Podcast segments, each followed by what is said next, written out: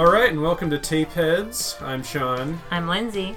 Tapeheads is the podcast where we select a VHS tape from either my collection or Lindsay's collection, or sometimes a guest's collection. Uh, we watch it and then we talk about it. This episode, we have a special guest on the show. Uh, he's a local Bay Area filmmaker. His short films include Strange Thing and Brother, uh, both award winning shorts. He's also currently developing a feature, and he's got his own movie podcast called Making Movies is Hard. Welcome to the show, Ulrich Bursell. Hey everybody. How's it going? Good man. Thanks for having me. Yeah, of course. here. So should I talk about why we're watching the Terminator? Uh, well, is that what you picked for this episode? Oh, yeah. you tell us. Yeah, so the Terminator. Um, yeah, when Sean when you invited me to the show, I was thinking of like what movie do I have on VHS? Because I, I, you know, I used to have a VHS collection like everybody, but I've gotten rid of mine because uh, moved on to DVDs and now Blu-rays, and you know I haven't really kept on to the old ones. But uh, the Terminator was one I don't think I ever actually owned on VHS, but um, my grandpa had a collection of video discs. Do you remember video Oh, like discs? laser discs? Oh, yeah. Pre laser discs. Pre laser discs. It's called Whoa. like CEDs or something or other. They're like Whoa. cassette video discs of some kind. What did they even look like? They're like these Yeah. huge plastic, like like record size, a little bit bigger than record size. We'll, we'll get some images of what these things look like, and they're like these heavy plastic discs. Well, no, they're not discs; they're cartridges. And then you insert it into a player, and then the discs on the inside, and then it takes Oh. it in. Oh, so like an old flo- a floppy where it had like a plastic case around it, Exactly, and then there was like a thin disc yeah, inside. Yeah, I think they're called Weird. video cassette discs. I actually should, I should have looked up what they're called before I came. But uh, they're these huge things, and my grandpa had like hundreds and hundreds of these that he would go to garage sales every weekend, and he just collect stuff. So like. Oh, that's so funny. Growing up as like a ten year old, a nine year old, uh, I'd go to my grandparents' house and there's this huge garage full of mostly records, but there'd be like this one section that was these video discs, and I would go back there and I would like look through all the video discs and bring them out and show them to my mom, and she'd be like, "You can't watch that one, you can't watch this one." And Terminator, that's the first time I watched Terminator was on a video disc. Do you have any recollection of the quality? Like, was there a difference between that and a video cassette? I think it's better than VHS, like slightly, Ah. but and this is um, also different than Betamax. So that was Yeah, another. it's different than beta. But he, my grandpa, also had beta too. So Yeah. like he had He VHS, picked all beta. the failed technology. Exactly. the ultimate early adopter. Yeah, when I first watched ET, it was on beta because that's what my my grandpa had. Yeah. Wow. So, but that's why I thought of the Terminator because that's you know my first recollection of watching that movie was on this video disc, and I know it's not VHS, but it's Hey, that's similar. fine. Yeah. Yeah. Yeah, and so I that movie always stuck with me back from those days, and then of course later on becoming a huge fan of Terminator 2 and other James Cameron movies, I went back and watched it and then fell in love with it even more later on. It's funny how grandfathers do that. My grandpa got a Laserdisc player and had a ton of Laserdiscs and t- kept talking about how that was the future. Yeah. and that's what everybody would be watching. And it was so short lived. Right. I mean, I'm sure the quality was superior to VHS. Oh, yeah. The thing with the video disc is so you you so it had this huge cartridge, right? And then you would load it into the player and then it would take the disc into the player, then you take the cassette char- thing out, you'd put it on the side, and then you'd watch one half and then halfway through the movie you have to stick it back in, pull it out and then you flip it. I can and then see you stick why- the other It half sounds like in. a pizza oven the way you're like Yeah, I motioning. can, I can see why this didn't end up going anywhere. Like, it seems a lot easier to take just a rectangular VHS tape and throw Right. it in. Right. Yeah. I don't know what why what the deal is, why it was invented. Like I guess it must have been like because it, it, seems like it's the precursor to the laser disc. You know, mm-hmm. like Yeah. not as good quality, but same kind of you know function. But they had they made a bunch of them. You know. Wow. Especially with this movie, I mean, it was a it was a big hit when it first came. Well, not a huge hit when it first came out, Right. but this movie became such a cult hit, kind of in the wake of Schwarzenegger's celebrity, like on home video, and the demand for a sequel grew throughout the 80s and early 90s in large part because of it people watching it on VHS or Yeah. Uh-huh. other weird formats. Yeah, I heard the same thing, and that's kind of another reason why I thought about this movie was because it was such a big, like the VHS was a big reason why it became popular, and then a sequel came from that years and years later. you Yeah. know? Yeah, and that's a really excellent point. And that happened for a lot of different movies, right? Where they ended up having a bigger life on cassette than they mm-hmm. did in the theaters. Yeah. which is kind of crazy. Well, Evil Dead wasn't that like a big part of that Mm-hmm. too? I think so. Yeah. because like no one knew about it when it was in the theaters. I think, and then it was only like through this like sort of VHS like fan base. you yeah, know. Princess Bride was another one that was more Oh, really? successful on home video than in theaters. Especially since looking at the Terminator, the original, it was almost like an exploitation movie. I mean, the the way that it was like. They they made it for eight and a half million dollars, which is a pretty fair budget, but still mm-hmm. like a, a low budget movie. James Cameron, who is fresh out of the Roger Corman kind of cheapo school of filmmaking, What did you say, Piranha 2? The Yeah. Spawning, Yeah. uh, which apparently he doesn't consider that to be his first movie, but it is. right. Also has Lance Henriksen in it, uh, and there's underwater photography, so I consider it a James Cameron movie. Yeah. But he was kicked out of the editing room, and I think it was on that movie. And you were talking about this too, Ulrich, before we started recording, just how he had dreams in Italy of of like this robot torso coming after him, and that was kind of the genesis of the Terminator. Yeah, I love I love that whole like the idea of like what it is to be like a first time filmmaker and that like oh yeah James Cameron he made the Terminator or whatever and then you learn that no no that wasn't his first movie he had other opportunities before that and so like it it starts to make more sense. Yeah, because he, he had a bunch of weird jobs before this. I mean, he was a truck driver, and then he was doing like special effects, like practical you work. For these cheapo exploitation movies. It seems like he likes to promote the myth that he start he really got to start with the Terminator, and that's Yeah. probably what really launched his career. Oh, definitely. Right. Nobody saw Piranha 2: The Spawning. But he had a Although I slow did. Well, yeah, but it makes sense like how he got Lance Henriksen in the movie and like you Yeah. know a lot of the origins of, of Terminator coming from that experience Yeah. and his Oh, other yeah. work. And Dick Miller, who plays the uh, ill-fated gun shop owner, he shows up in all kinds of Roger Corman movies. So that's Ah. definitely sort of a tip of the hat to that that world. Nice. One thing, can you explain exploitation movie really quick? Because Yeah. I'm always not quite sure what that means. So I think this is most prevalent in like the 60s, 70s, 80s, where there were like studio pictures, and then there were B movies that were produced by places like you know Roger Corman had a bunch of different outfits, like New World Pictures, and places where they would just like crank out movies, like usually genre movies. They'd shoot them in like five to ten days, oh, and they're like notable for being the launching pad for not just actors like Jack Nicholson and people mm-hmm. like that, but also directors like Ron Howard, James Cameron. A lot of people that was like their film school, is they just they learn how to like do these grueling, you know, fast-paced shoots that would be like just appealing to like drive-in audiences. Like I think that's okay. where the term exploitation comes from. Is like they're exploiting people just because Exploiting their talents Yeah. to get something out there and make some money. I mean, also exploiting the audience because uh, usually the marketing materials would be the best thing about the movie, and you'd show up and there'd be like, you know, five minutes of the monster and some TNA and like a lot of bad acting, and that was the Okay. They're usually violent too. yeah, right? super violent. Yeah. a lot of horror films made that way, kind of thing.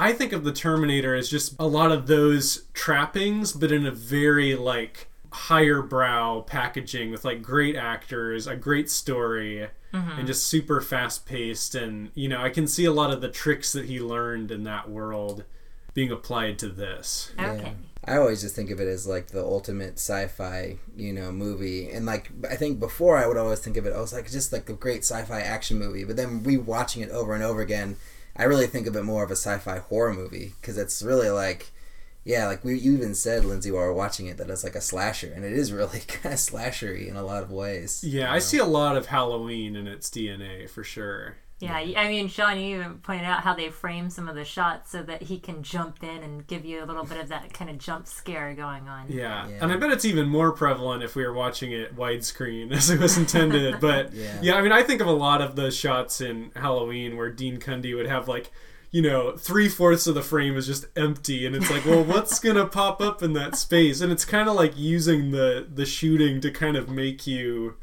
apprehensive. I don't know. I wonder if audiences were looking for that back when they watched originally, but like now, like you know, you kind of like like where's the scare gonna Yeah. come? Like when's it gonna happen? When's it gonna move? You know, and I think that's partly based off of knowing the movie and seeing it before and knowing it's about to happen. But does it happen in this shot? Does it happen in the next shot? You know, mm-hmm. And this is the part of the podcast where I derail this conversation to talk about the ad that was on the tape. oh yeah, this came out in a lot of different versions. The Terminator franchise is notorious for changing hands legally throughout the years through like Hemdale, Live Entertainment, Orion, MGM, Warner Brothers. Like so many different companies have had the rights.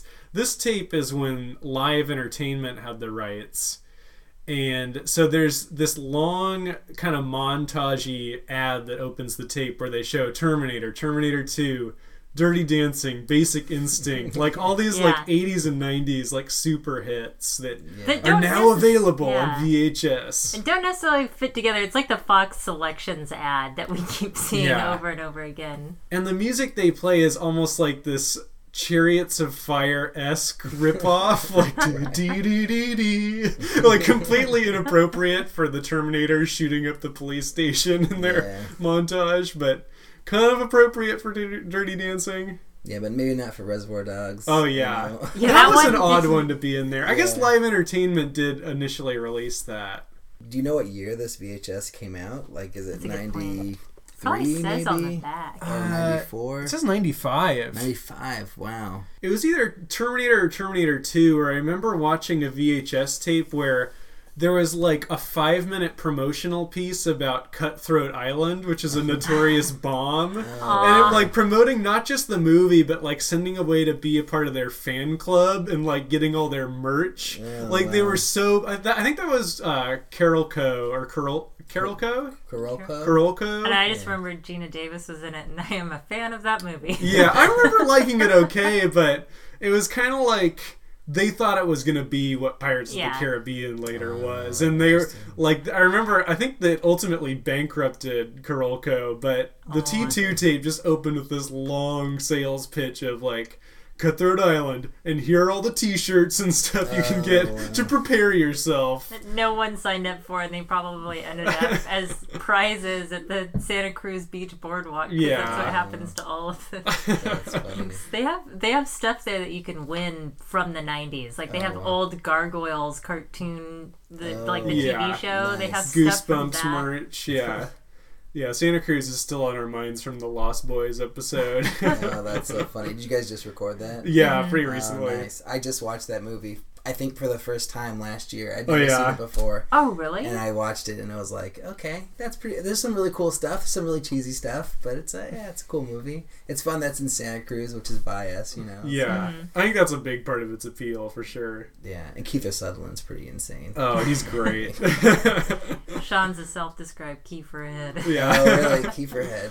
And also, as you can tell by the name of the podcast, I'm a big John Cusack fan too. Yeah. That's Oh, yeah. a. I think our hundredth episode will be Tape Heads, the Nice. movie. Ulrich, would you describe yourself as a Schwarzenegger head? Uh, yeah, or Schwarzenegger junkie, Schwarzenegger obsessed fan, maybe. I don't know. Like I, I don't know if I've seen every Schwarzenegger movie, but I've seen like almost all of them. I think. And where would you place this in the pantheon of Schwarzenegger Oh, movies? like way up there with like the best of them. Yeah. I guess. I mean, it it doesn't have a lot of like what the later Schwarzenegger movies have, where he's like always got the cigar, or you know he's like you know got the muscle shots. yeah, and, like I feel Predator. like Predator is the peak of that. yeah, Yeah, and which is just uh, so beautiful and so wonderful. And then like you see that continue throughout like his movies in the '80s and the '90s. But uh, this is like you know the first time that he's really embodying a lot of of what he becomes on screen later. Although you did mention that Conan was before this time. Yeah, yeah. So how it worked out was, I mean, he blew up from his bodybuilding days Right. and like um, Pumping Iron, the documentary, Which is amazing. semi-scripted documentary. but I mean, like he he just you could just tell at that point, like he just had so much charisma, and he's like this superhuman, you know, Hercules. I mean, he even did a movie called Hercules in New York, Right. notoriously. Yeah, I'd say Conan and its sequel were right before. He actually had to delay filming on this because of the sequel to Oh, Conan. interesting. Which is like so much of a disappointment after watching Conan. I mean, Yeah. oh my god! Like I remember as a kid loving both of them, Uh-huh. and then rewatching them in order, you're like, oh god, no, no, it's so bad. And then Red Sonja isn't even any better. But um, I don't know. I, I had a very special place in my heart for those movies as a kid. But then going back to them, you're like, really, the only one that's worth watching is the first Conan. But at least you still found the first one worth watching. Oh, it's so good though. Oh my god! The fir- have you guys seen the first Conan? Movie? I haven't recently? seen it actually. I have very like there's Oh, I've no. seen all of Schwarzenegger movies, all, uh, all of his movies for the most part, except for like the one he did with Jim Belushi or whatever. Oh, that one, Red, Red uh, yeah, you know, was it Raw, Raw Deal? I saw Raw Deal. Red Heat Red is the one I think Red I missed. Heat, yeah. There's the the ones pre Terminator. I have very hazy memories of. Yeah. Well, Conan is like a gem, and it's like John Milius, right? Who directed Yeah, that? And that- notorious nutcase of Yeah, Hollywood. but it's wonderful. It's so, it's so, ah, it's just like, mm, perfect. I am obsessed with the casting of the Terminator because originally James Cameron envisioned this character of the Terminator as just blending in and being kind of Yeah. looking like an everyman, which they later did with Robert Patrick in the second one. Right. And so he saw, I mean, he went through so many different ideas, like Lance Henriksen, who plays one of the cops in this, famously O.J. Simpson, who they thought was not believable as a killer in the 80s. They learned that that was not right. right Yeah. Exactly. um, but most interesting is the fact that originally Arnold wanted to play Kyle Reese, the the um, hero of the movie. But as they started talking about it, they both kind of realized, like, no, the the centerpiece of this movie is the Terminator, mm. Yeah. and he's a much better fit for this. And that sort of changed the conception of he's not this guy who blends in. He very much sticks out because he has a huge robot skeleton underneath his his skin, his living tissue. Yeah, I, I don't really recall the details, but I just love the story of when James Cameron and, and Arnold Schwarzenegger meet, like for lunch or whatever, and then like that's kind of like you know he he didn't even really want to meet with him from what I recall from some of the uh, behind the scenes, but then he Yeah. goes to this meeting and then you know they get along and then it just like goes from there. Yeah. Kind of click. That's funny. Yeah, I think like also Arnold didn't fully understand the screenplay or he thought it was going to be like a really shitty like sci-fi movie. oh yeah, Probably. They just decided to kind of trust James Cameron and Mm-hmm. the rest is history. yeah. Uh, I don't know if there's a commentary with Arnold for, for Terminator. Is there? I, I always get confused between all the because I listen to all the Arnold commentaries.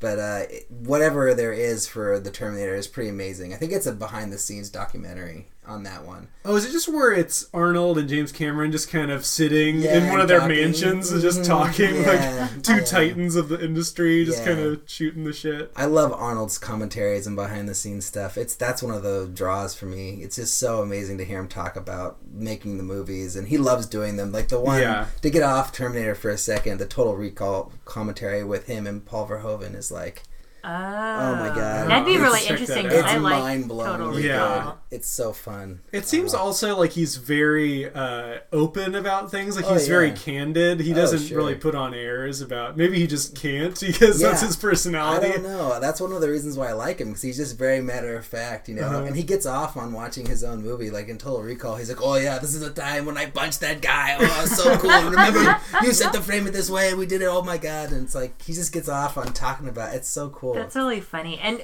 what's great is that he was given a chance to find range as an actor over the course of his career. Like he's really great in action. He can play a bad guy. He's good as a hero, but he's also really funny. yeah, twins. Oh man, twins is so much fun. Oh yeah. I know that there's the big debate of Terminator versus Terminator 2, and we could talk about the sequels after everything else, but Sure. there's something so refreshing about seeing Arnold play just pure evil. You just don't see this anywhere else. Yeah, Like he's just such he's just so simple and like driven just to kill and it's just with those cold dead eyes. Like it's a type of performance that like you said Lindsay like really works with his set of Yeah. skills. yeah. He was perfectly cast for it. I can't imagine it being anybody else.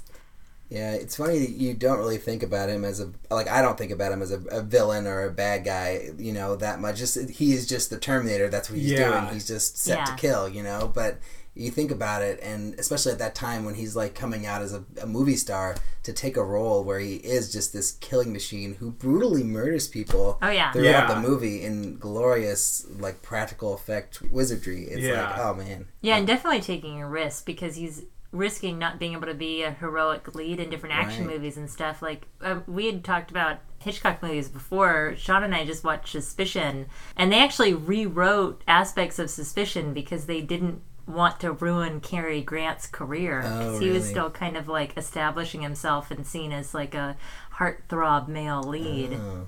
Yeah, because once you get pigeonholed as something, you know, as a bad Yeah. guy or as a, some type, Yeah. that, that I feel like that's always a risk even today. Yeah, I think Arnold just doesn't care though. He just Yeah. like, he's he's about like what they're creating, like the piece of work, and he's like, oh, that's gonna be great. Let's do it. You know. He just throws himself into it. I feel like you wouldn't see like Will Smith play a villain though. I feel like there's definitely stars that are very conscious about okay, this is a very delicate thing that I have here. Uh-huh. And not to get off on the a tangent, but like that's kind of why Suicide Squad sort of sucks, is because Will Smith wasn't willing to play Deadshot as the bad guy that Deadshot Yeah, is. He's yeah. like, oh, we have to change the character to make him all like like uh, sympathetic and understanding, and give him a daughter, Give him and a all this kid. And you're like, come Ah, on, can't you just be the badass that Deadshot is? Like, Or ah. like, yeah. don't take that role if you're not Right. willing to have the edge to it. I think a success story is Tom Cruise in Collateral, where Oh, he is just yeah. like, I'm Oh. gonna subvert my star power to play like this unfeeling killing machine. And he does it really well. He's great in that movie. Yeah, Tom Cruise. That that's a really good role and a really good point. Like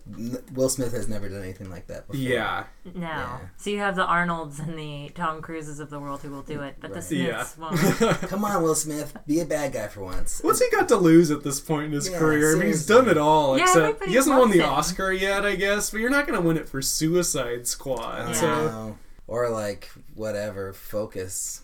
That, did you guys see that movie? the con man Yeah. joint, Oh, I it's- didn't see it. no, I don't. I had to turn it off. Besides just Schwarzenegger, there's a ton of great performances in this film. I Oh, mean, there's it's really the the three leads. I mean. Michael Biehn, you know, Oh, is so good in this, as he is in all of his movies with James Cameron, like Uh-huh. Aliens and The Abyss. Yeah. And also Linda Hamilton, like I don't know what she had done prior to this, but you know what a star is born moment for her as well. Yeah, in this she- role. She's so convincing as the every woman that gets tied up in this thing and then just is desperate to survive. Yeah. And that really is kind of great. Without being bogged down by her '80s trappings, also like her Vespa and her huge Her hair. hair. A lesser Oh my actress would just Oh, be man. swallowed up by those elements of the production Yeah, you on a said- modern watch. You pointed out Arnold's mullet, but she had the true oh, mullet yeah. of Oh, the yeah. cast. Oh my gosh! And like when that one scene when she's getting ready to go out, she's got like the shoulder pads, like kind of mm-hmm. like you know Oh, suit yeah. thing going on oh, with Oh, yeah. the hair. You're like, oh man, what's going on? I, I love her performance because especially in going into what beco- what she becomes in T two, it's like this perfect like you said every woman naturalistic sort of performance, like you know just taking in this crazy scenario and reacting reacting to it in a natural way. It's like oh, it's kind of what I shoot for in my own work. You know, just trying to get an actress or an actor to sort of just take it in and react in the believable way. Like say the words that a person would say in these Yeah. situations and not buy into it too quickly and not reject it too much. you know? Yeah, it's like exactly. The perfect balance, you know. I love I love her intro where she's riding the Vespa going to work and it's just Yeah. like you know juxtaposed with like seeing Arnold walking around like Yeah. you know trying to like murdering people cut to Linda Hamilton like ah just a person going to my job You that, know, that I suck at yeah, and, she, and it just looks like a crappy job, and then you kind of get into that that sort of the feel of her day to day that completely removes her from everything that's going on in the future and with Arnold. yeah And I like the detail that she's bad at her job and she's bad with just relationships. Apparently, like she's, I mean, she seems to date like flaky guys. It's almost like she's trying to find her purpose and it's put in her lap by this warrior from the future. right Well, and it's kind of funny because you have like a few of those scenes that she could almost be in a rom com. They could almost be setting up a rom com, and then she's pulled into this sci-fi horror. Yeah, with her and her roommate together. Yeah. Like, hmm, Pugsley the iguana, yeah, Pugsley. the real star of the film. all those things i just gotta say like the way that james cameron builds suspense throughout this opening section is like just brilliant you know Yeah. like pugsley is a good point because you'd think oh that's just a character thing that exists just to give her a little bit of character but it actually plays a, a kind of a pivotal role in a suspense moment later in the movie and it's like he everything James Cameron does has purpose. Like he doesn't Yeah. just in- introduce an iguana just to introduce an iguana. He's like, I have a plan for that iguana later that's mm-hmm. gonna result in a scare or a payoff Yeah. for the audience. You know. Or the the photograph that comes back. I mean, there's a lot of different things that that sort of pay off later. Yeah, small things. Even when they're in the final scenes in the factory, when they have that kind of crushing machine activate as they're trying to run away, and then it comes back, and that's the way that she destroys the Terminator. Yeah. Or we think she destroys the Terminator. Right, exactly. I guess the only I, I did think of something that came in out of nowhere was the the first aid kit after they escaped the police station. Although that's the kind of James Cameron thing where I almost feel like if we rewatch that scene, there'd be some insert shot of her grabbing it because he's such Probably. a technical like nerd for those sort of things. Yeah. I feel like she took it from the lieutenant's office, maybe. Or maybe every car has a first aid kit, you know, like could tucked be, in, in the trunk, maybe. That's a good know. point. My Yeah. mom always kept a first aid kit in the car. I've got one in the car.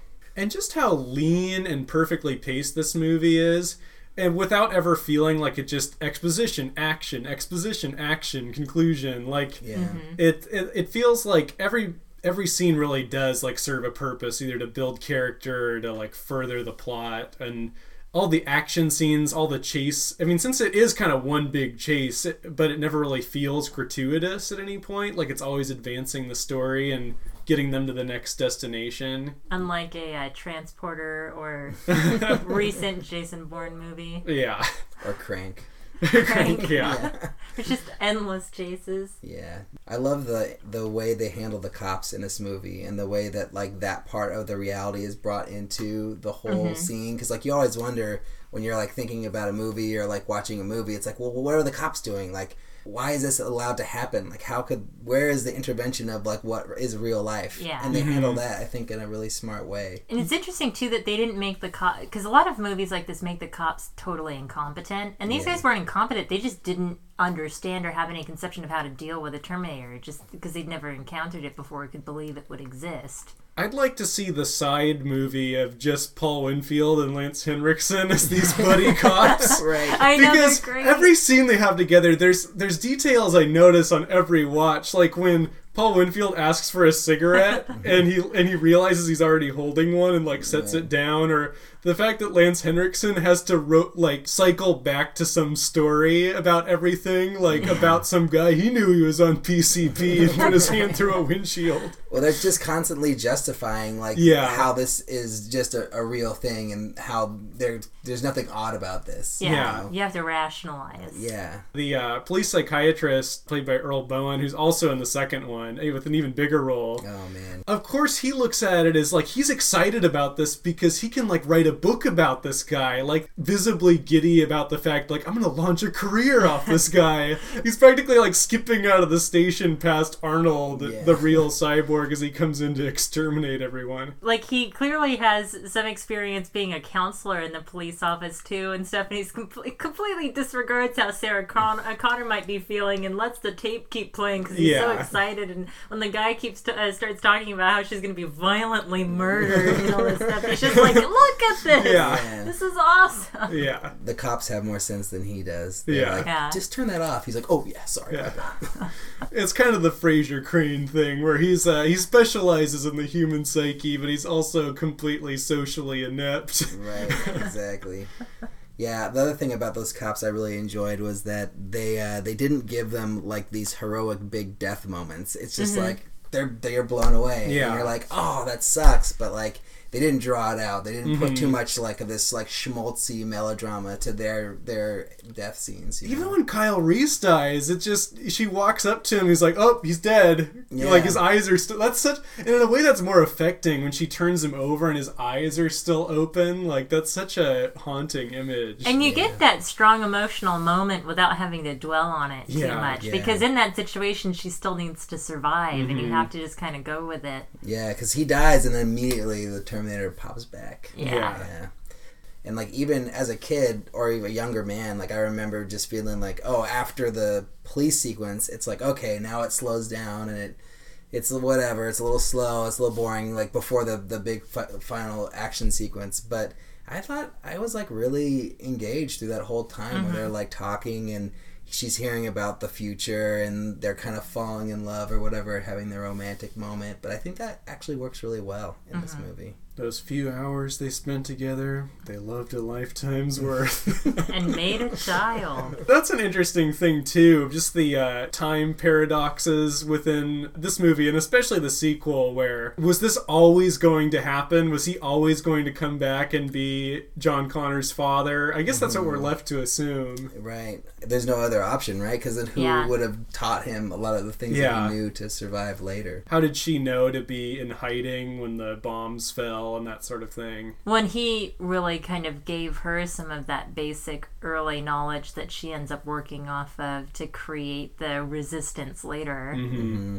Kyle Reese definitely affects Sarah in a big way, like, you know, as far as, like, becoming that warrior woman, you know? And that whole Yeah. experience, like, surviving a Terminator, like, that's pretty crazy. This has been a love fest. I'm trying to think of some some kind of critique we could make. Right. Well, I mean, well, here's something we can chew on. Uh, we were marveling about the effects in this movie, and I think it's the kind of marveling where you can see that they're practical effects. You, a lot of times, you can see that it's miniatures and like forced perspective and that sort of thing. It's hard to look at that as a flaw, though, because the effects just look so good and they're so memorable. And I've seen, you know, so many CG effects where even if they look good, they don't really stick in my mind. Whereas, like, the design of the Terminator and these hunter killers, they're just so iconic. Um, well, here, okay. I'll, here's my big. My, my, I think the thing I like the least about the movie, and I still love them, are the flat, the flash forwards, flashbacks to the future. Because I think they sometimes slow the movie down and sort of bog you down a little bit in these like super dark, super like laser blasty, you Yeah. know, sort of Yeah. sequences. But the part, the the one big criticism I had from watching this again, and we were laughing throughout, was uh, the one sequence where they're actually in the underground bunker, and you're getting to see how the humans live a little bit. Uh-huh. And there's like the little girl who's watching the TV screen. With Yeah. The fire. It's just a this- TV on fire. right. And it's a little bit like you know, just a little ham-fisted, you know. And then you, all the sound effects of the women.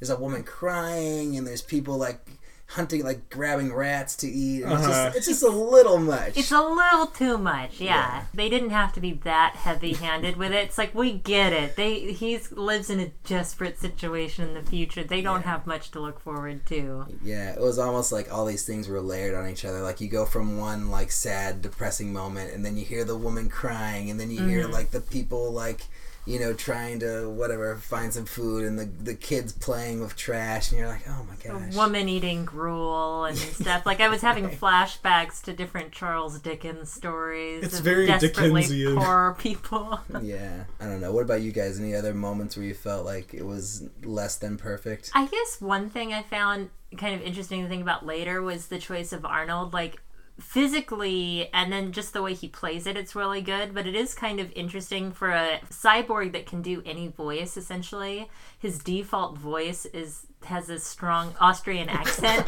which is a little weird. Like, why why would this robot, this cyborg, I should say, have that accent as his default? That's a really tiny nitpick. I mean, Arnold's accent is a funny thing because there's very few movies. Like, if you look at a movie like True Lies, where he's like supposed to be this all American like spy. It's like why is he built like that and why does he have the or like a more extreme Jingle example all is the like yeah. Jingle All the Way is just like he's somebody's dad and he's a, clearly a bodybuilder and Austrian and nobody comments on No, it. No, and it's like we figured out he's the worst dad in the world because he clearly ha- spends so much time at the office that any time out of the office he would spend in the gym to be Yeah. that built. Yeah. He's putting in his three hours a day at Gold's Gym. Your, your Jingle All the Way episode is one of my favorites. I, I love that movie, and your guys' take on it was really fun. Well, thank you. Thank Yeah. you. I know that there's a deleted scene in Terminator 3. It's at the Cyberdyne offices when they're designing like an early model of the Terminator. Mm-hmm. And they have Arnold, who's like this general, and he's dubbed over with an American accent. I forget exactly what he says, but he's got sort of like this southern accent, and he's talking about Terminators. And it cuts to like this boardroom, and they're like, well, we can't use his voice. And it cuts to this other scientist who's just dubbed over with Arnold's voice, and he's like, "We'll work on it." You know, like it's like I mean, it's a very stupid way of explaining that, Oh, but that kind of made me laugh.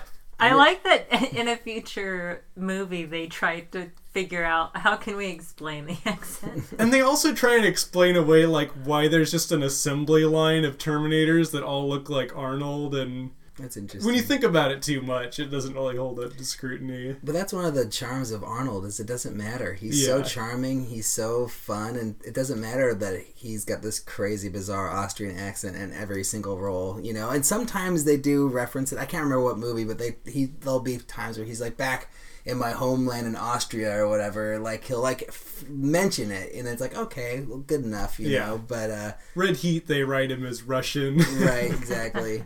And he does a bad Russian accent in that movie, but uh, still fun. Or you could think of it as like the machines couldn't quite figure out how to program the voice just right, so it came out kind of strange. Yeah. I think it's one of those things, yeah, I never questioned as a kid, and now it's just like, as an Arnold fan, I just never question the accent. And like when they try to explain it, it's fine, and when they don't explain it, it's also fine. I think Robert Patrick as the T1000 makes the most sense just Oh, because yeah. he is such a blank canvas. Mm-hmm. Like he just is this completely nondescript looking white guy who ha- speaks in a very monotone, completely neutral of accent. It's like this Midwest sort of. Mm-hmm. Yeah, yeah. I feel like he represents what James Cameron originally saw the character like for this, but then when he met Arnold, it's like, well, I gotta cast Arnold. Well, and that's kind of I think why the how the movie got made in a little bit of a way. I think they were already planning it, but getting Arnold in would like definitely satisfied the studio. I think. oh yeah. yeah, and you guys were saying he was probably the biggest name at this time of the cast. Oh, Oh, yeah, totally. definitely. I don't know. I, I like uh, the the Robert Patrick version, like Terminator, and it's like almost like they were working on it. They're trying to get this killing machine to work, and like, yeah, Arnold is what they got first, and it kind of works. It's pretty good, but then when they get to Robert Patrick's, was it T one thousand? Yeah. yeah.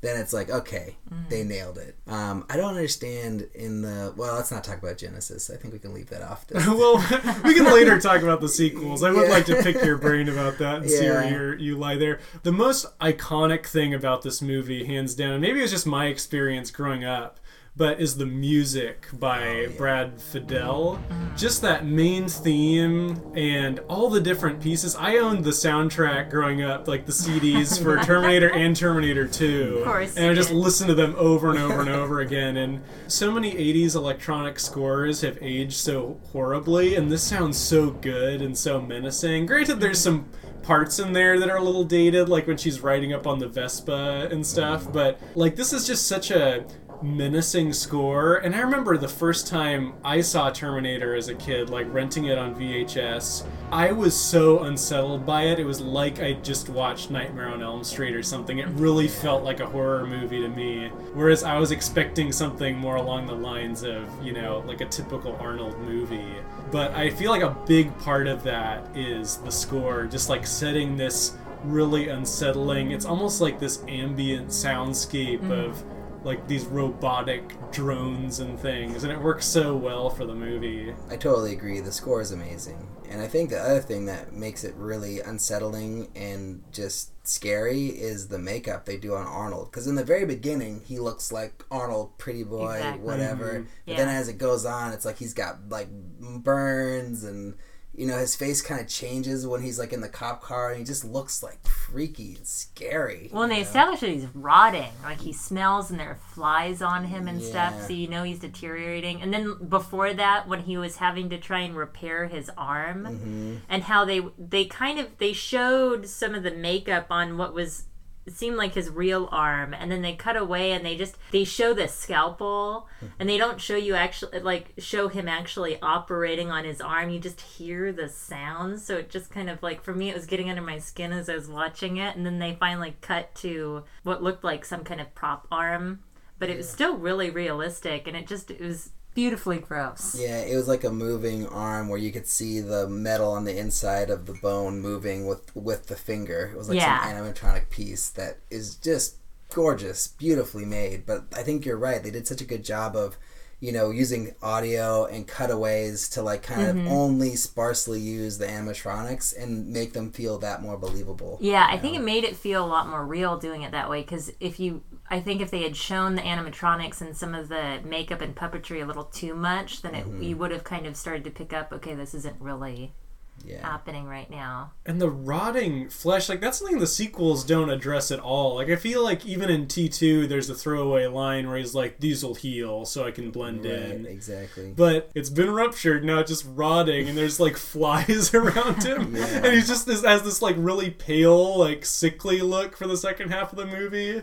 It's pretty upsetting to see Arnold look that way. No, and then we've got Kyle Reese running around in his homeless man's pants, so we just Yeah. had a really smelly I forgot how gross some of this movie is. Yeah. like even the uh the like sex scene in this seedy motel like considering that it's the conception of the savior of humanity it's such a like sleazy you know sort of you know with like the 80s blue light And then she like he brings back the supplies from the store, and she's like, "Oh, there's there's gonna be some food here," and then it's all just like you know stuff to make bombs and stuff. her last he meal just- is that pizza that she's having when she hears the uh the news Oh, report Good point, actually. she doesn't eat the rest of the movie Well, I mean, I guess we're supposed to assume she's eating something at some point because you wouldn't be able to get through all Well, that. she drinks the coffee food. at the police station. Yeah. she's like, he's like, trying to drink some of this, and she's like, "Oh, I don't know if I can. You They've know. established that coffee's two hours old, and Lance Henriksen put a cigarette out in it. Though. I, uh, I like how she's so desperate to get food that she just rips the shopping bags open and starts taking things out like a normal person. You were obsessed with that detail. It's pretty amazing. Just ripping it open and everything falling out on Yeah. the table. Lindsay was like, couldn't he at least have gotten Pop Tarts? I get it, they're in a rush, but just some food on the go would be nice. It's funny because I never really thought about that moment, but it's true. Like she does, it is like clear that she wants food, and there is no food. He's used to eating nothing. Like, he might have grabbed a rat on the way out of town, but But then they still managed to make love right after that, which is pretty Yeah. Yeah. incredible. And she Yeah. took those pants off of him. yeah. yeah, And burn them, hopefully. yeah, I hope so. It's like, couldn't you have gotten some jeans while you were out? Yeah. And one thing you guys pointed out was having the topless shot of her. What is it? It was in the 80s. It seemed more common to have breasts on screen. You Oh, don't really yeah. see that as much. Sean, you said it shifted over to TV where you see that more. yeah, yeah. I feel like it's that's an HBO. Uh, it's in the contract. Does he have to do nudity? Yeah, But we had a lot of, like, a decent amount of male nudity in this. You saw two rear end shots of the guys. yeah. Well, I don't know if you guys caught it, but like in the very beginning when he's approaching the um the punks, I'm pretty sure you can see a, a penis. An. Arnold wing I- flopping in the breeze. I was kind of wondering because they had it in shadow, and I was thinking if this wasn't VHS, would we actually be able to see something? Right, or is he wearing some sort of piece? You know. to I have a cover feeling it? Arnold Yep. would just wear nothing. Yeah, he They'd doesn't offer care. him something and he'd laugh and say, "No, I'm doing it Got to naked." be realistic. He's really into like things feeling real. yeah. Yeah. I need to feel it swinging. yeah. As much as people poke fun at Arnold as an actor, he's very dedicated about. I mean, famously, he practiced with those guns, like unloading the magazine and slamming them back in, like obsessively over and over and over again, and going to the shooting range because he was like the Terminator would be extremely comfortable with like any gun, oh, so he yeah. couldn't. Hesitate. Yeah, or he couldn't blink when he's shooting and things like that. You feel it in the gun shop, like it, Yeah. like totally just natural. The way that he's like, you know, loading each gun and like looking at each down the rifle barrel of everything. I, I just the gun shop. This the thing I love about that scene is the the guy that runs the shop handing him an Uzi and then saying it's great for home defense. I feel like that's some satire there. right? Some It's gotta be. Reagan era satire. Yeah.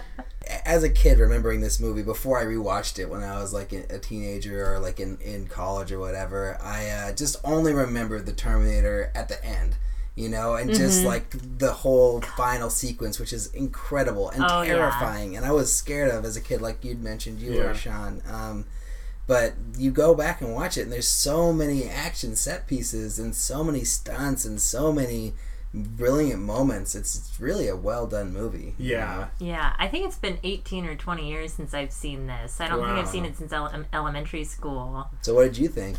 I really enjoyed it. It like I I remembered having enjoyed it as a kid, uh, but that I was, it was scary. The main scene that I remembered was him coming out of the flames as the the Terminator with all his living skin melted off. It's great. There was way more character development and just a lot of interest that I hadn't remembered at all. I did think of one random detail. Why did Kyle Reese need to be a virgin? James Cameron probably has like a really great defense of why he thought it was important that he had to be a virgin. Like maybe for like them to actually have sex in that moment. I was thinking or- maybe it's a way to make him more sympathetic and vulnerable mm. so that for her you can kind of see why she would take the risk of sleeping him with him in that at, at that moment. Yeah. And it is refreshing that it's the guy that's the virgin instead of trying Yeah. to make it a total Christ story. I mean, his initials are JC, Yeah. so I feel like there's a little bit of that. yeah, John Oh, Connor. interesting. That's it. I didn't think think about that. I'm, and I'm sure that's intentional. Like nothing's ever unintentional with a James Cameron. Uh, another JC. Yeah. Well, and they kind of establish that she's an independent sort of person. That she's when she, her date flakes on her on a Friday night, she's just like, you know what, I'm going to go see a movie. So she goes out to dinner and for a movie by herself. Yeah. uh, which a lot of people wouldn't do. So they're already kind of like putting out there that she's a renegade, Yeah. as Yeah. it says on her Jeep at the end. right. And a strong woman character, Yeah. even before she goes through this whole Terminator ordeal, you know? I mean, a lot of things about this movie blew my mind as a kid, but I remember one of my first conceptions of like a character arc was this movie as a kid. Like that moment in the factory when she's like, On your feet, soldier! Yeah. And I was like, Yeah, she's turning into a badass. Like, and so many great lines that are henceforth ruined in um, later sequels. Yeah. Aw. Or even other Arnold movies. Like he says I'll be back in like Commando for no reason. yeah, that's right. I'll be back, Bennett. yeah. What other movie does he say "I'll be back in"? I, I think Besides. Terminator movies. Yeah, I think They there's probably gotta be a squeezed it into a few. I mean, Last Action Hero works it in. Oh, yeah. Uh, but that's a very meta sort of movie. Right. he right. said it when he was running for governor. Yeah. I think a, a memory just popped in of another movie of uh, Encino Man where he says "I'll be back" in that movie after watching Arnold on the TV say that. Oh. Oh. Is that Brendan Fraser? I think Yeah. it's Brandon Fraser. Yeah, Yeah, Brendan Fraser, and he had been buried, right? It was Yeah, he's a caveman. yeah. You guys want to talk sequels? Okay. I don't know. Have you guys seen all of the? I mean, there's there's T two, T three, Salvation, Genesis, and Yeah. there's also you were talking about the Sarah Connor Chronicles, which is sort of its own thing, the, the TV, TV show. show. Yeah. I've I haven't seen the most recent sequel with Emilia Clarke. Is that who's in it? Yeah, I think I've seen all the other ones, but I just don't really remember them. So yeah. I've seen all of them, and I've seen not the whole Sarah Connor Chronicles, but I think at least the first two seasons or the first season. Yeah, I think it only lasted two seasons. Oh, I remember only the thinking it was all season. right. The Mhm. show. Yeah, well, L- Lena Headley or he- Hetty, she's so good in it. Is it Headley or Headley? I think it's Hetty. Hetty, Yeah. Is it Hetty? or is it Headley? I think it's Headley. Is it Headley? I, I don't we know. could also look it up. We have I'm just thinking. I'm We just do have the thinking internet. Of, uh, Hetty Lamar from uh, you know uh, Blazing Saddles. it is. It is Lena Hetty. Oh, is Hetty. it Hetty? Hetty. Yeah. Hetty. Nice. Yeah. Well, she does such a great job as Sarah Con- Connor in that TV show. It's pretty amazing. Well, she does a good, strong woman, but still bringing kind of like that not humanity, but like the the realism to it, a real Mm-hmm. person being dragged in. She plays Sarah Connor kind of scary too, which is sort of fun. Mm-hmm. But that's like her w- wheelhouse is like adding that little like edge to all her characters, you know. Yeah. But anyways, here I want to have a question for you, Sean. What's your favorite of the Terminator sequels, not counting two? I think it's objectively three, just because I mean that's the only one that's like watchable, right? I mean, Right. Three is. I mean, what I here's what I like about three. I feel like it's a movie that's bashed a lot, but considering that it's a long delayed sequel and the expectations couldn't be higher. Look, we're gonna do T2 again. It's gonna be more of like a B movie. It's gonna be set in 24 hours. It's gonna be shorter and more compact and trashy fun. It feels like a Saturday morning cartoon. That aside, I kind of like the finale of that movie because basically it kind of closes a lot of the logic gaps in the second one where it's basically saying, look, you can't stop this apocalypse from happening. You can just delay it. Yeah. And for like a big blockbuster to end with the world just facing Getting nuclear nuked, annihilation yeah. is pretty ballsy, I think. Yeah. And I do have a soft spot for Kristanna Loken as the the TX, the Yeah. female Terminator. I think there's no way she could have topped Arnold or even Jason pa- or uh, not Jason Patric. Robert uh, Patrick. Robert Patrick, but she does a good job with it. Like she's creepy. She like all the like spindly things she does, with, like her head turning around and stuff. She's a real creep in that movie. Yeah, I do also love the ending. Like, I Mhm. love that they just went there. Yeah. You know, and that they didn't like string it out for another sequel and string it Yeah. out for another sequel. It's Yeah. like they just like, no, we're get that's what happens. Let's get to it, you know. And that chase with the I don't know if you got this far on your most recent watch. You saw part of it. well, I saw it in the theater when it first came out, and then I rewatched half of it like maybe four months ago. There's a chase scene where the whole thing in the third one is she can take over other machines. So there's a mm. chase where these remote controlled cop cars and like a crane, like there's this oh, ridiculous yeah. chase scene where probably like a third of that movie's budget went towards it. And I remember the summer of 2003, all anybody could talk about was that car chase in Matrix Reloaded. Oh, yeah. But I was like, wait, this is way better than that. And it's just like, what's weird about it is it's just in the suburbs of LA, so they're like running over people's lawns and stuff, and it feels like, again, like it doesn't touch T1 or 2, but it's just like a fun, like goofy sort of Yeah. thing. It's its own thing, and I, I think I wished it wasn't as silly as it is, but it does definitely embrace its own tone throughout, and I think that's mm-hmm. one thing that you can really you have to give tip your hat to. Yeah. and it's got Arnold, and it's got some great scenes, and it's got a good ending. So yeah, I mean, obviously, I definitely agree with you that it's the best of all the non T two sequels. What do you think of uh, Salvation and Oh, man. Genesis? So Salvation, I did rewatch all the way through that uh, just a few months ago, and uh, God, like I remember hating it in the theater, and I pretty Uh-huh. much hate. I don't know. My wife Beth, who is a big Arnold fan too, she was trying to defend um, Salvation, and I'm just like, it's just bad. It's Yeah. just bad. It's bad, and it's pointless, and there's great actors in it, and they're wasted. And uh, you know, I'm, a- I'm a big Christian Bale fan, and I just think that he's totally misused in this movie, and it's just long, boring, and the best action sequences aren't even that good. yeah. Ah, I'm sorry, I have nothing really good to say about Salvation. Did you see that one, Salvation? No, I didn't. But there's a lot of. I was just thinking there are a lot of franchises where they've made sequels recently that just they really didn't need to make. Like, Yeah. there's so many. There's so many that we can bring up. Uh, yeah.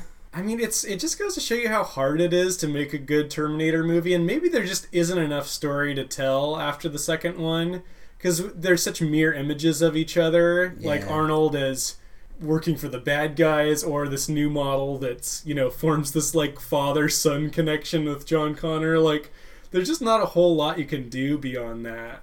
Well, I kind of like that Salvation at least tried to tell a story that was different than the other Terminator movies, you know, but they just made it so stupid. Like, you know. And if you don't have Arnold, why make a movie with Yeah. Terminator in the title? I mean, it's a really cool universe, right? But Uh-huh. m- why don't we create new universes and rather than trying to farm like you know more content out of the same universe that's already been gone back to millions of times, you know? And in preparation for this podcast, I finally saw Genesis, which I actually had some friends work on because it was shot in San Francisco.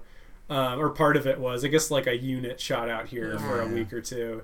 That's, I think, even worse than Salvation in some ways, just because it's, I mean, it's just such a mess of like, let's go back to the first one and recreate these iconic scenes slavishly and like do the Back to the Future 2 thing of, or like the Star Trek reboot Right. thing of having this whole, whole other timeline. And it's like, it spins its wheels so much on explaining things that it sort of forgets to be a movie in the process. Oh. I was on board with it until like I think maybe 30 minutes in or something, and then you're like, oh god, no! Like, why? It just goes off the rails. Like, Yeah. I, I love the concept and the idea of like trying to rewrite the timeline and go something different within the same like time period, and like, oh, there's a different way that Sarah Connor is now like she got trained earlier or whatever. Like, I just think that's kind of cool, but they just completely biffed it. It Yeah. sounds like they're overcomplicating it too, because if you mm-hmm. think about the the movie we just watched, isn't that complicated or it's intricate. There are a lot of like different details that they follow through, but when you think about the basic storyline, it's not mm-hmm. that complex. Yeah, and it's just like so. I'm gonna ruin the movie a little bit, but not really. But it, you know, it's bad enough, so don't- we don't even need to ruin it. But I, I just like you know, they have uh, Emilia Clarke say all these wonderful lines from the first movie to. Um, you know the characters in this other movie. It's like you know, get on your feet, soldier, and come with me if you want to live. Like she says them all, and you're like, why are you doing this? Like, why are you ruining these lines by having them be used in this terribly kitschy, like cheesy way? It's like they're a, they're a rock band or like a revival band or tribute band that just playing the hits at this Yeah. point. They don't even really know how to do something new. I did like that Arnold was in it, and I and I liked Arnold's performance in um, in Genesis. But I just because I just like Arnold, you know, and I feel like he should be in these movies, Yeah. right? But like, I just felt the storytelling and a lot of the performances, and you know, Emilia Clarke's a great act, actor, but I think she was just completely miscast in this movie. It's just like, why is she Sarah? She's just not the right person to play Sarah Connor. You know, she's not tough enough. She's too sweet. She's too, you know, too likable. She's not. She's not that hardened Sarah Connor. You know. Also, I missed she- this cast. Oh, sorry. Wait, did ahead. she play the dragon lady in Game of Thrones? Yeah. It's so funny that she wasn't able to play that kind of like hard edged role for the Yeah. for Genesis, but that she can manage to do it for Game of Thrones. I guess it's because it's different. Because it's like she's, you know, it's more Shakespearean or you know old school in um, Game of Oh, Thrones, and so- then she's supposed to be playing this modern lady. You know, she's she's British, right? Uh-huh. So like she gets to have her British accent in Game of Thrones, but in this one she's doing an American accent, and it's just Gotcha. it just I think it all Yeah. falls apart. I think also just back in the 80s, I mean, granted they would cast attractive people, but they were like kind of interesting looking. Like Michael Biehn is such a weird looking, like weaselly guy in this Right, movie. right. I mean, his performance I feel like is really underrated in this because he Oh, really yeah. sells like this. He's just freaking out, and it's like we may not be able to beat this thing. he does such a good job. And, I, and they cast uh, Jai Courtney in Genesis Oh, as Kyle no. Reese, Oh, and he's just like this pretty empty vessel. And it just kind of like, why do we have to cast these like beautiful shells of human beings in modern movies? Right, I'm I'm the hardest person on Jai Courtney ever. Like I just think he's just bad in most everything. And then you see him in Suicide Squad. You know he's Australian, right? So they're Mm-hmm. letting him actually have his Australian accent, and he was like a delight in that movie. And my one of the best parts of Suicide Squad. And I'm just like, why why don't you let him have more fun with the character? Now I'm just going back and blaming the directors, not Jai Courtney, for all his bad performances. Because like you know he can actually do some good some good acting. you know? Yeah, it Lindsay. seems like they got talent and then they just worked on the superficial aspects of the movie because they probably also packed it with tons of CGI and, all that stuff. Yeah, and then like one of the best uh, reveals of the movie is given away in the trailer, and you're like, "Why'd you tell me that in the trailer? that was actually a cool moment that you like had, but now it's ruined because I saw it in the stupid trailer." It's like, Like, uh, comedies where they give away all the best jokes in the trailer. Yeah, and the newest Terminator flopped, at least domestically, but I think they're still gonna try and make another one. And it just seems kind of futile. Like I'm not looking forward to another Terminator movie. I feel like I watch one and two once a year, every other year, and I just can't imagine unless James Cameron is back. I can't imagine getting excited for another one. Everything is about sequels now, though. Yeah. There's got to be a story to tell within the Terminator universe that's good, but I don't know what it is. And I do agree, it's got to be like you know a really talented filmmaker that's got to go in and get out of the studio involvement. You know, Mhm. like um, what's the guy's name? Alan. Who directed it? Alan Taylor. He's like the Game of Thrones guy. Who Yeah. directed the new Genesis. He's like a TV veteran. yeah, and like he does a great job of Game of Thrones, and his um, Thor movie wasn't that bad. Did you guys see that? I saw it. Did Yeah. he do the first one or? he did the second one. Oh, okay. That was alright. Yeah, it's pretty good, you know. But like, I just feel like they they're not. They gotta let it go the more indie, indie independent filmmaker route. I think Mhm. like let like some filmmakers, some you know people come in and write their own version. Like give them creative control. Don't get the suits involved. Don't Yeah. get all the the corporation, corporate studio bullshit involved, and just let a filmmaker tell their own story, and we'll see what happens. Maybe it'll be good. I'm I'm encouraged by things like Get Out. It doesn't even require a lot of money. Just give a filmmaker carte blanche, give him like five million dollars, and just like Yeah. let him go. Exactly. I guess the studios are very hesitant to hand the reins of this like venerable franchise over to anybody. And imagine just who that person is who got to make it out. It's Jordan Peele, who's like, you know, one of the biggest, most successful comedians ever. It's Yeah. like, you know, and I think even he had a hard time, like, you know, convincing them to, like, let him make that movie the way he wanted to. Yeah. And thank God, God they did, because it was a, it's a great movie, Yeah. you know. Mhm. Um, but yeah, it's like, not all of us can be Jordan Peele. yeah. Yeah.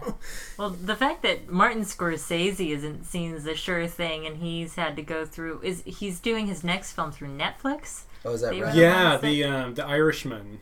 It's De Niro, Pacino, Keitel. It's like a dream Oh, cast of like salty seventies Oh. Yeah. New York I actors. can't wait. His Yeah. usual studio uh, that he did Silence through because Silence was kind of a commercial flop. They're Mm-hmm. nervous now, right. which is crazy. Yeah.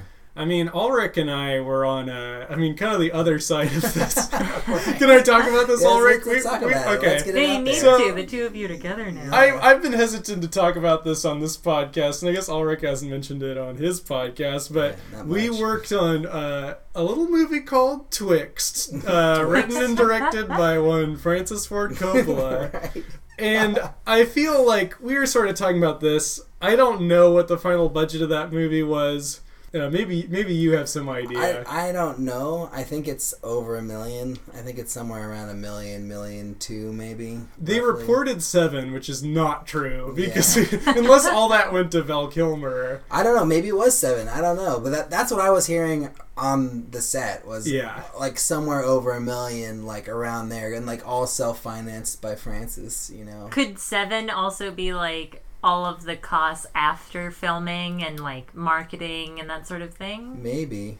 I don't know. Well, he had all don't this know. crazy ideas to like take it on the road and do like a road show with it, and like where he would edit it live on, you know, in the theater, and like pick different like endings based off of what the audience wanted, which I don't think ever happened. It never happened.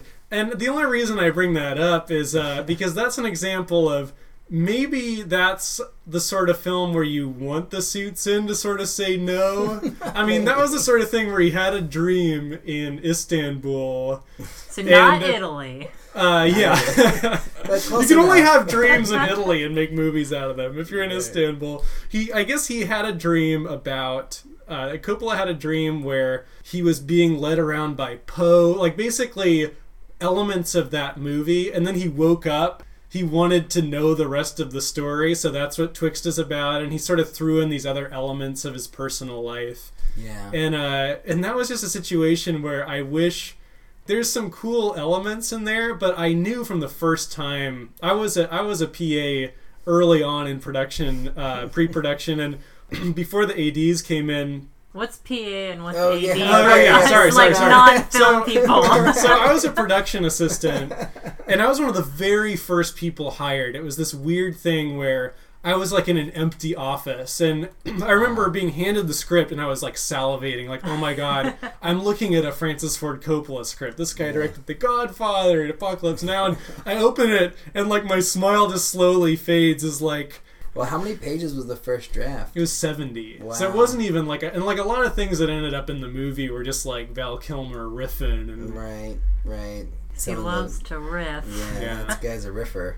Well, it's, it's funny because I got brought into the project later. Like I, I think I only joined a week after principal photography had started because they just needed help. They needed a, more people in production, so I got Yeah. brought on as a production coordinator, and I just sort of got thrown into the mix like after the movie was already begun. But you might have more insight about the genesis of the project. I only know what I heard after the fact, just about like you know him writing this movie and then like starting pre-production like it, it was like a short story they start pre-production and then like as they're doing pre-production he's like writing the script and finishing it i don't know is that pretty pretty accurate Yeah, I mean, it, it was always changing, and you wouldn't, I mean, you know, he'd be in his van, kind of like figuring it out every morning, and yeah it definitely like were you involved on the reshoots too or were you only involved on the principal I went back to, I mean, I took a semester off school, so I didn't come back for the reshoots. Okay, yeah, because the reshoot was way more fun. The, Oh, yeah. the the first part was pretty miserable. Um, yeah, we were all working really long hours, and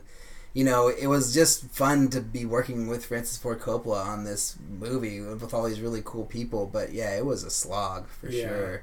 But then I think the second part, the morale was a lot better because the, the AD team was different, and there were a lot of people I knew from the local community, and like enthralled to be part of a Francis Ford Coppola movie, and we were all just having a good time. And Yeah.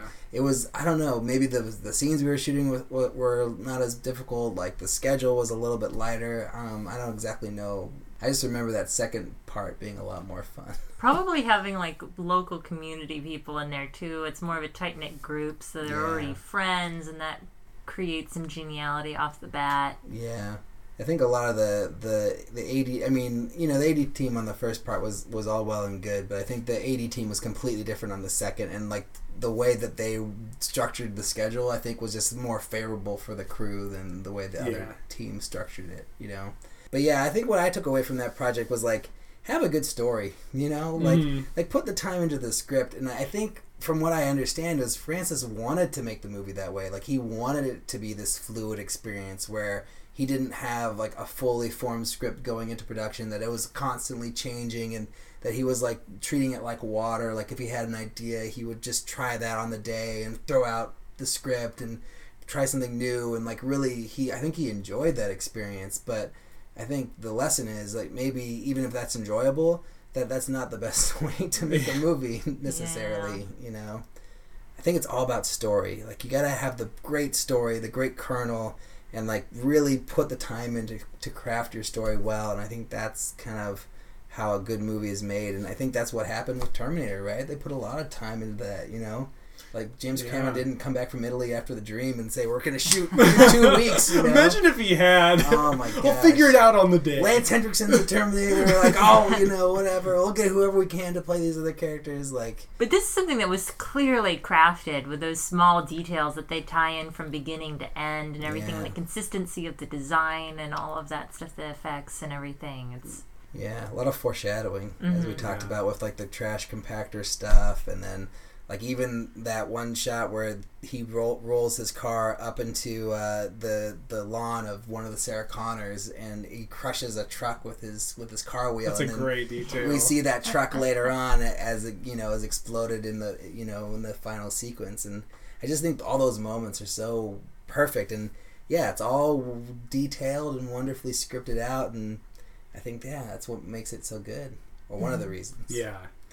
Uh, anyways, we should do a whole nother like I gotta have you on my podcast so we can we can do a twixt conversation. Yeah. There's there's so many stories and I think a lot of lessons to be learned from that. And you know, like yeah, we don't want to say anything negative about anybody, and you know, I would never name names. I mean, there were actually some really great people Oh, that I really looked up to. And Francis was so much fun to work with. Like he was so wonderful with us and with the crew, and uh, really a joy to watch him do his thing. You know, even though the final product is, um, you know, less than perfect. Let's just say. um, but yeah. Anyways, I don't know. Hopefully, we didn't say anything that'll offend anybody. I, don't, I don't worry about it. Okay, good. There you go. That's a that's a good way. I mean, when you're in making films, you have to get used to reviews, right? yeah. Yeah. People yeah. have different opinions and different takes. the last thing I want to say about that, that was a really wonderful experience for me. And I mean, whether or not it was, it was also one of the hardest things I ever did, but it was also one of the most fun things I ever did too. All right, well, this is the part of the show where we say, do we buy it, rent it, or tape over it? Uh, you know, kind of your final assessment of this film. I think I know where we are, we're all going to land on this. Uh, I'll go first.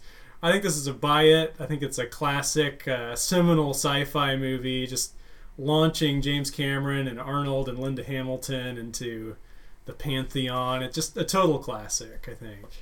Ulrich?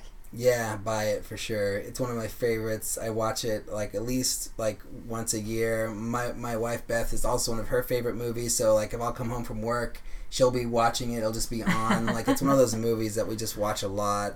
And uh, you know, yeah, all the the behind the scenes I've seen all that stuff, and I love watching that stuff again. And yeah, definitely a, b- big reason of like why I want to continue to make movies is this movie. So yeah, buy it for sure. Awesome. Lindsay? I'm also a buy it. Is this the first time we've had all three? Like when we've had a guest, all Uh, three have said I buy know it. of one. Evil Dead 2 with Gavin. Oh, that's Oh, right. I You're still gotta right. listen to that episode. It's a good one. Yeah, Ga- that's right. Gavin's really cool, and like I love that movie as much Yeah. as you guys do. I think so. Yeah, I gotta get on that one. But yeah, this is just a really strong film. It's got all the suspense and excitement that you want. It's got a steady pace, so you don't feel bored or it's not dry at any point. It has a little humor to kind of interrupt all of the heart racing action. And the characters are really interesting. Like, it's got a lot going on, and it's not. I didn't yell at anyone during the movie, which happens a lot when you have kind of like a horror suspense. Everyone behaves in a way that's logical but not annoying, which I appreciate. Exactly. Even the Kyle Reese character is behaving in a way that makes sense for where he's coming from and who he is and why he's there. It's Yeah. all just right in sync with like what your human brain expects to go be going down. Yeah, exactly. That's one thing when we had um, Halloween, and then when we also did what's what's the Lakeside Camp Murder movie? Oh, Friday the 13th. Friday the Thirteenth, where we just like ranting and raving at the characters and their Making Oh, poor man. choices. Yeah. But no, Sarah Connor is cool. Granted, Sarah Connor does make some uh, bad horror movie choices, Oh, like yeah. calling her mom, quote Yeah. unquote mom, Arnold Schwarzenegger, to Well- tell her where she is. But she had no idea that Arnold Schwarzenegger could imitate anyone's voice. That's something Kyle Reese left out, so maybe that's on him. Maybe he didn't even know. That's true. it's possible it's, the new model. he didn't yeah. know. Yeah. Because I don't think it's ever addressed by the characters, right? No, it's never really mentioned. Not in this one. It is in the second one. The Yeah. second one they talk about how he can manipulate voices because they they have that information because Yeah. they're they're with the other T100. T100, right? yeah. Yeah. Yeah. Because I'm thinking about it, like Kyle Reese's experience with the Terminators is that they can blend in, but I don't know how much they use phones and that sort of thing in there. Or T800 Model 101. Yeah. I, think, I don't know. It's it's confusing. I think you're right. I think it is T800. I I think, think- T100 is a different model. I think Yeah. I think 800 is the robot, and 101 refers to the Arnold exterior, like that Ah. skin. And that's the update, Yeah. yeah, the the T. living flesh update that makes Yeah. him travel through time. I like that detail. Only living things can get through. Yeah. But uh, Arnold's able to make it because he has that skin around Mm-hmm. him. That's a little. That's a little flimsy. It's Yeah. a little flimsy, right? it. It's their way to The get time around machine it. was fooled by the out, outer exterior. Because I like when they said that I had this image. I was picturing Arnold going through, but the his his cyborg body didn't make it. so just the Just flesh the skin drops down. That could have backfired on old Skynet. I think their their logic for that should have been better. And rather than saying it needed to be human flesh, they should have said it just needs to be. It's one connected thing, mm-hmm. whether it's Yeah. you know a human or a T eight hundred or whatever. Like you know, you can't bring anything in addition to the one item. You Yeah. know, that would have been a better logic, I think. James Cameron, Damn it, James Cameron. you ruined it.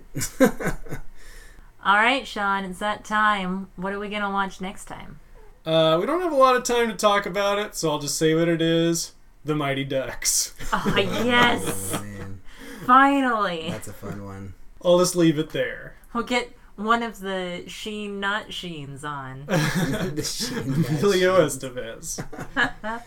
Wow, I can't wait for that episode because I'm a big Mighty Ducks fan. I mean, I think anyone our age has probably Yeah. wa- grown up watching that movie. Oh, And yeah. It's been long enough that my memories of it might be confused with D two and D three, and like I don't, I'm not sure if I know exactly how the first one plays out, so it'll be like Yeah. watching it for the first time. I'm pretty sure it's my tape that we'll be watching. Okay, if you want to get all technical. well, my episode, her tape, Mighty Ducks.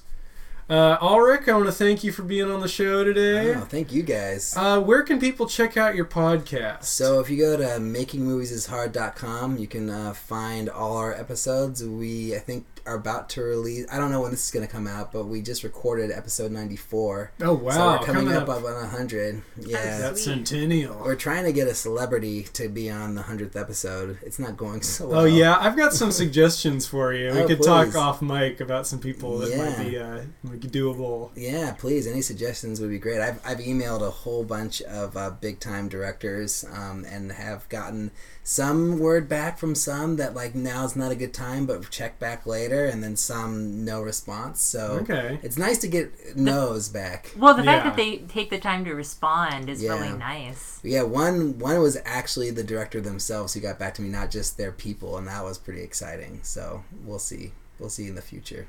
And then all these great short films that you've done that have Oh, played at all these festivals. Where can we see some of those? Or is there like a, a single place where they're collected? So if you go to BrusselProductions.com, you'll find all my shorts. Um, Brother is there. Strange Thing is there. Zombie versus Drone is also on there, which is a, a fun one. And then The Rage, my newest short, is uh, finally done. It took a year, and I told I was planning to get it done within two months.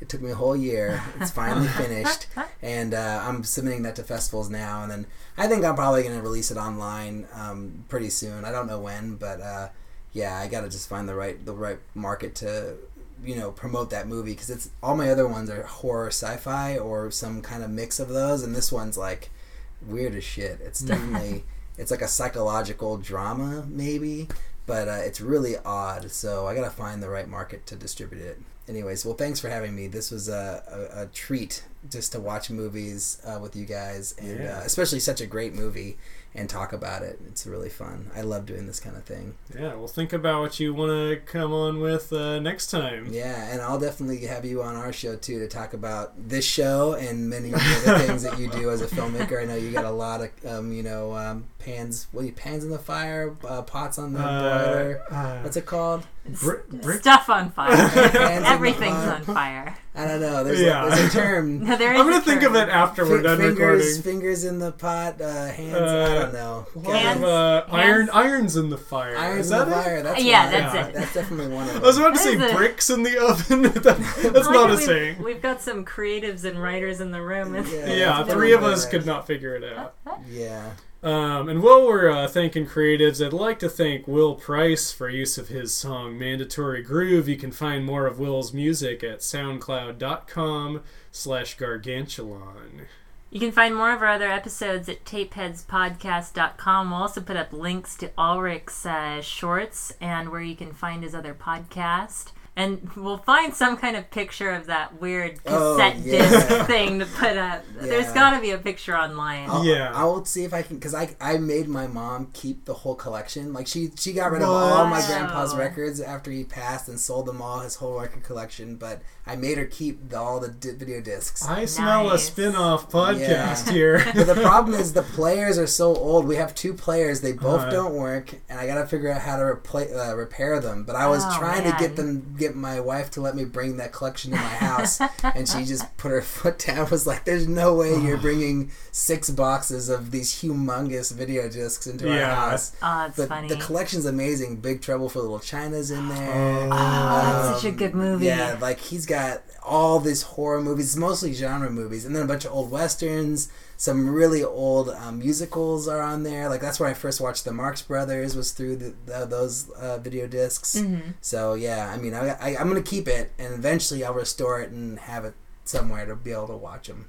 But yeah, maybe I'll get her to take a picture of uh, the Terminator one that I have. Yeah, I'll send I it want to see guys. it. That'd be so cool. Yeah, it's pretty amazing. I can't even picture what you're describing. I thought I knew all of this archaic media so well. It- Like there was a blind spot in my knowledge here. Think of like a thin Nintendo cartridge, all white, but the size of a laser disc.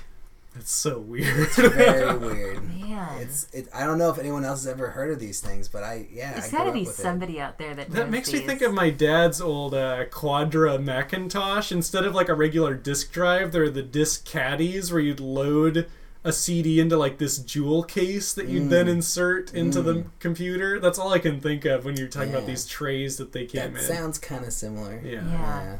I love old media. yeah, it's pretty cool. Well, you can also contact us at tapeheadspodcast at gmail.com, and we'd love to hear your feedback. Please rate and review on iTunes. That's it for Tapeheads. I'm Sean. I'm Lindsay. And I guess I'm Ulrich. Yes, you are. Yeah. Until next time.